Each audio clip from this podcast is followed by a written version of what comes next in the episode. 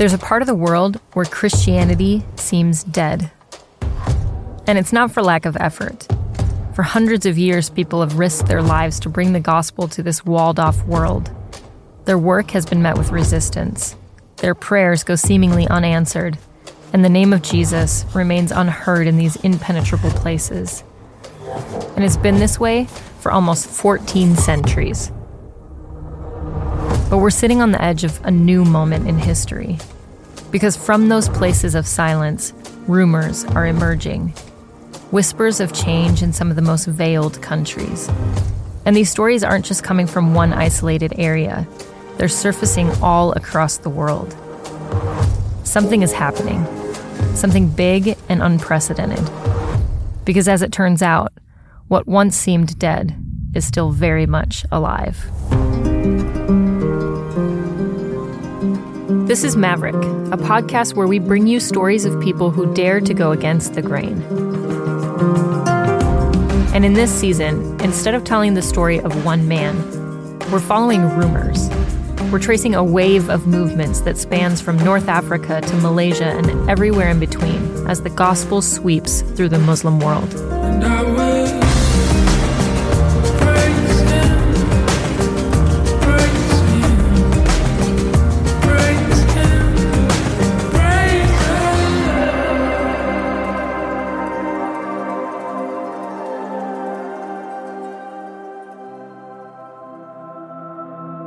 We began hearing rumors about a movement among Muslims, it really it was shocking. I remember kind of rejecting it out of hand as not true and wanting more information. This is Ted Esler.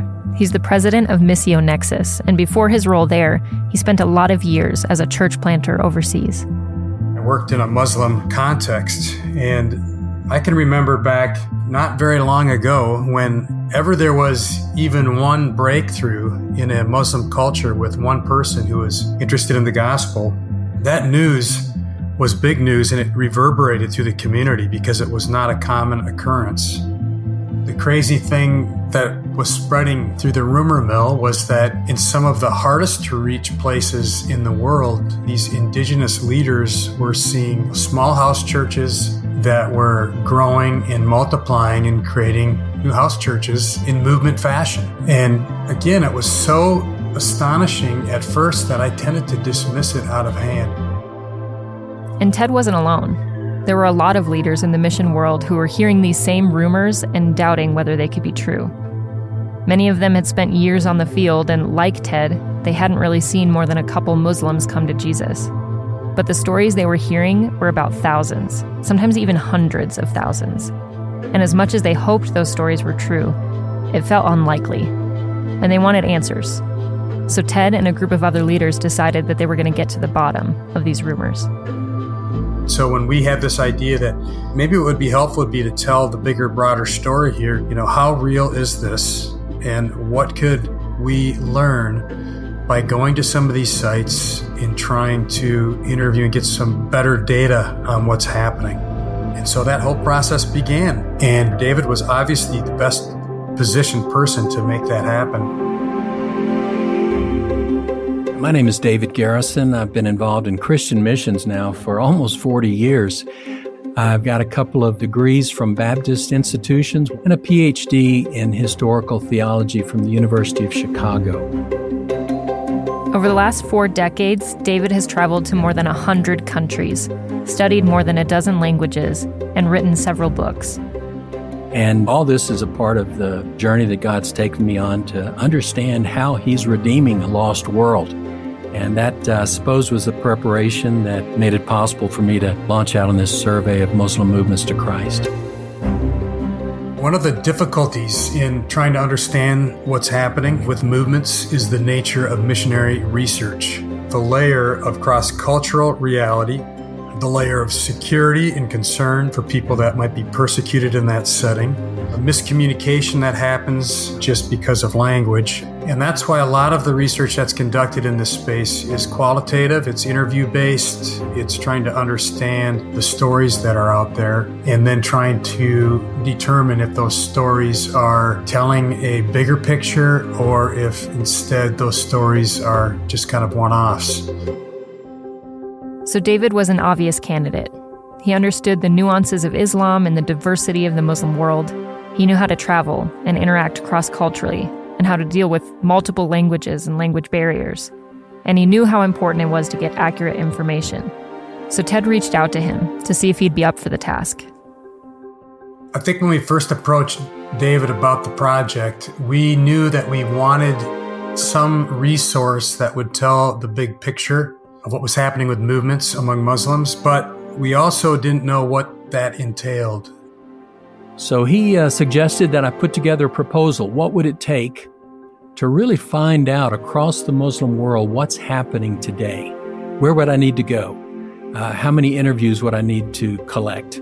So I, I went to Southwestern Seminary. I went to Southeastern Seminary. I went to the University of Chicago to their divinity school and went down to Baylor to their Institute of Religious Studies. And I went out to Fuller Theological Seminary and talked to um, Dudley Woodberry, sort of the Dean of Islamic Studies in America. Finally, I went to the Pew Forum in Washington, D.C. and sat down with one of their Islamic demographers to get his input so that I would be assured of gathering the best information possible as I went into the Muslim world to encounter these rumors of movements. And I think we need to stop here for a second to understand what David means when he says movements. Because his survey wasn't going to track individual conversions, he was interested in something bigger. It was a movement of at least a thousand baptized believers in a particular ethno linguistic community in 20 years or less. So, to break that down a bit more, his definition of a movement has sort of three anchors. First, baptized believers. He wanted to measure something more reliable than just someone claiming to be a Christian. For a Muslim to be baptized is risky.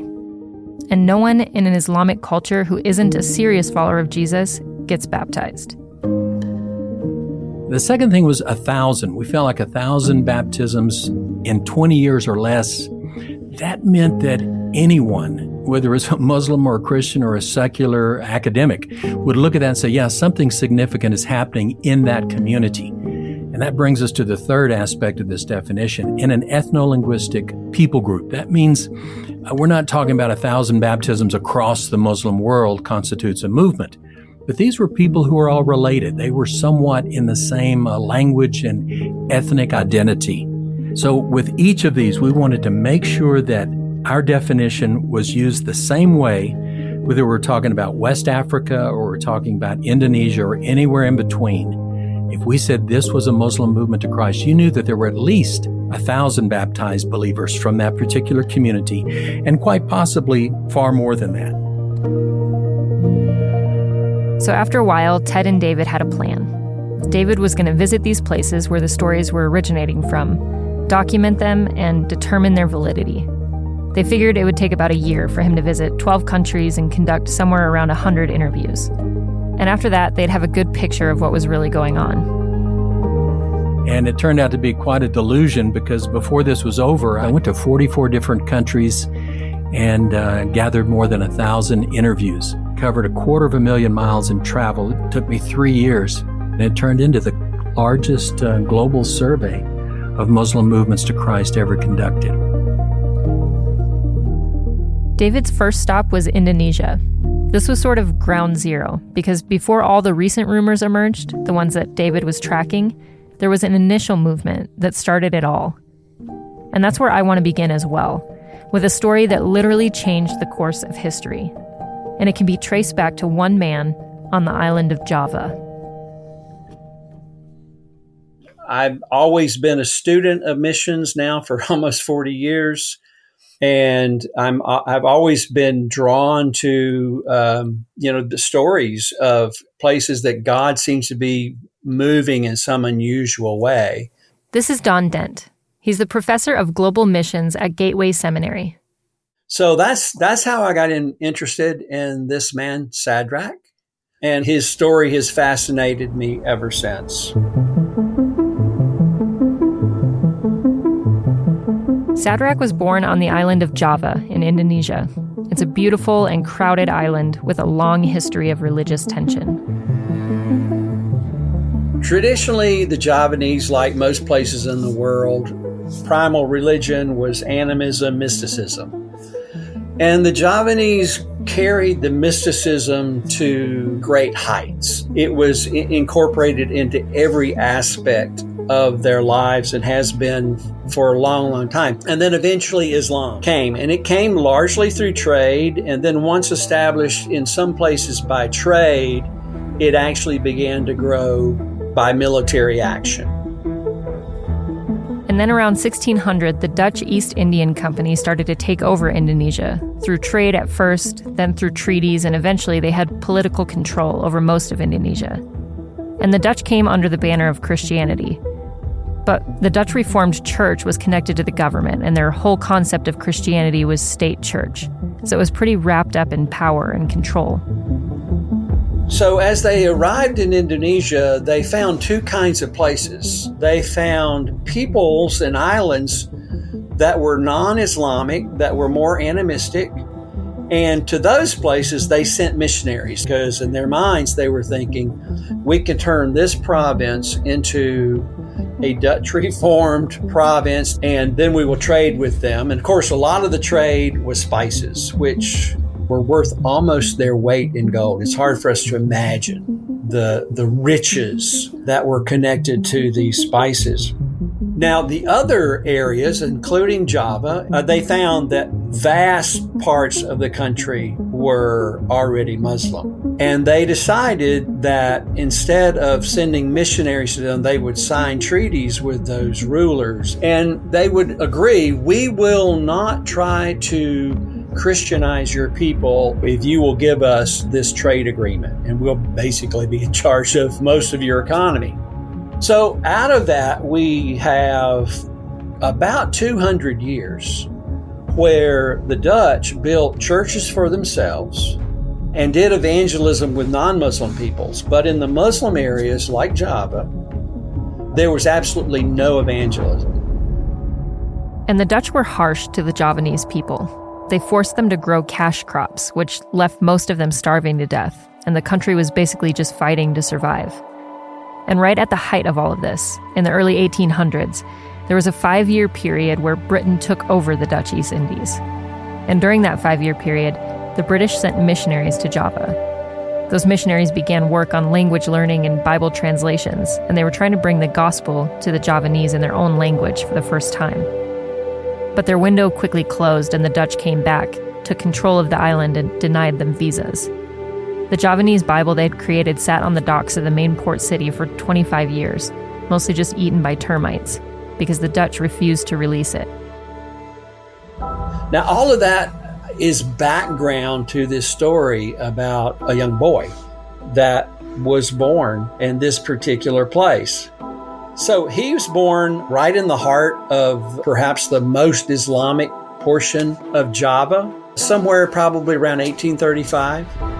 He was just a typical poor uh, Javanese village kid.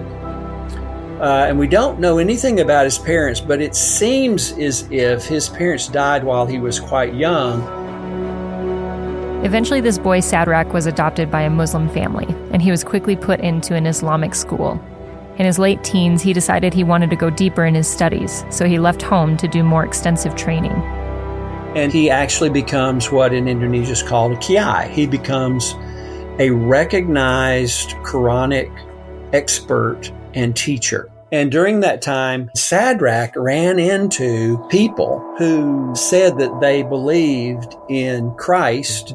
And this really drew him he wanted to know more and he actively pursued learning more about the gospel. Uh, at one point, he was living where he could walk five hours each way and go to attend church on Sunday.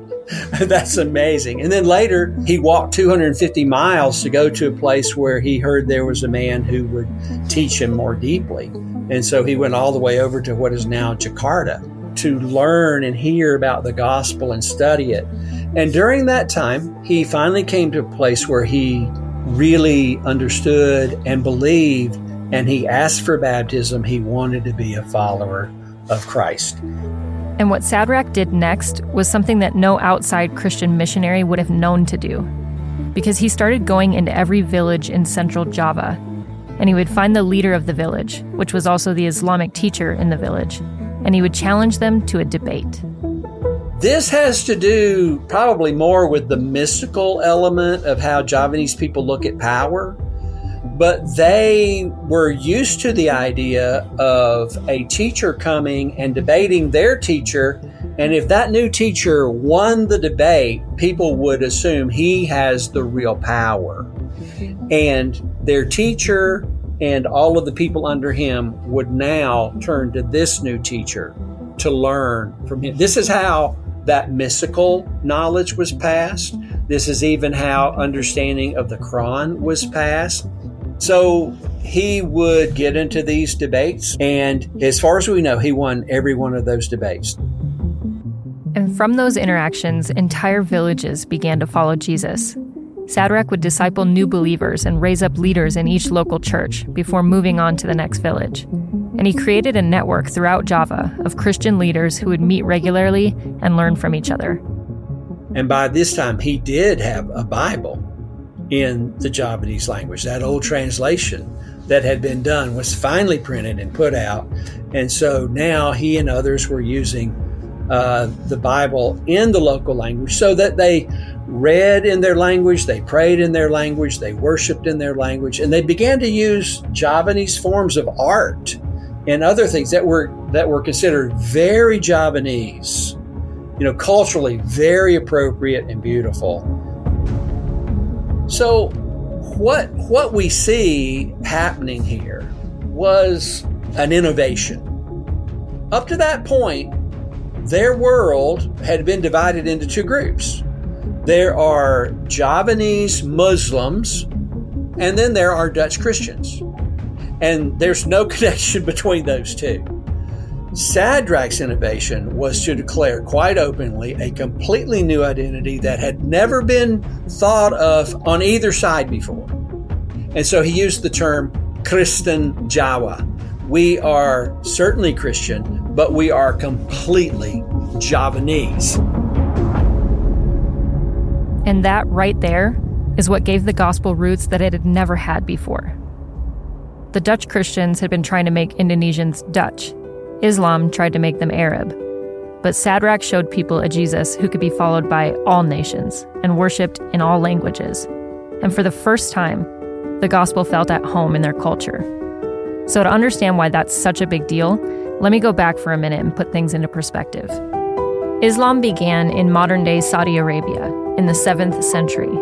And for the first 1,200 years of its existence, millions of Christians were assimilated into the Muslim religion. But during that same time frame, the amount of Muslim movements to Christianity can be counted on just one hand. And it's that history that made it seem like God was just never really going to move in the Islamic world. And then, after centuries of nothing, things exploded on the island of Java. By the time Sadrach died, there were 20,000 Javanese Christians in Indonesia. And what no one knew then was that this crazy new movement that seemed to come out of nowhere was just the beginning. Right around the same time that Sadrach's story took place, there was another movement in Ethiopia. And then, on the heels of those movements, Indonesia had another massive conversion of 2 million more people. Then, in the 1980s, people started hearing about movements in Iran and Algeria Reports popped up about movements in Bulgaria, Albania, West Africa, Bangladesh, and Central Asia. And within 20 years, there were 11 more movements across the Muslim world. So by the time David got tasked with tracking the movements of the 21st century, he was expecting to come across another dozen instances. And that would have been mind blowing in and of itself. Even a dozen new movements would confirm that something completely unprecedented was happening. But what David discovered was that in just over a decade, there were 69 new movements. More Muslims came to Christ, came to baptism, came into the kingdom than at any time in the 13 centuries that preceded them. Truly, we could say with certainty that we're living in the midst of the greatest turning of Muslims to Christ in history. There has just never been a time where we've seen so many Muslims investigating for themselves the claims of Jesus and seeing the kind of growth that we're seeing right now. But we are living in the time of potentially the greatest expansion of the kingdom of Jesus that has ever happened. And despite how revolutionary this is, most of it is happening without anyone knowing about it. Movements that shape entire nations are unfolding in secret. And behind each of these movements are countless stories that have gone untold. Stories of people encountering Jesus and being transformed. Stories of people putting everything on the line for the sake of the gospel. And it's these stories that David uncovered as he followed the rumors. So we're going to retrace his steps and hear these stories for ourselves. We'll go where he went and find out what exactly is happening and what we can learn from this new moment in history.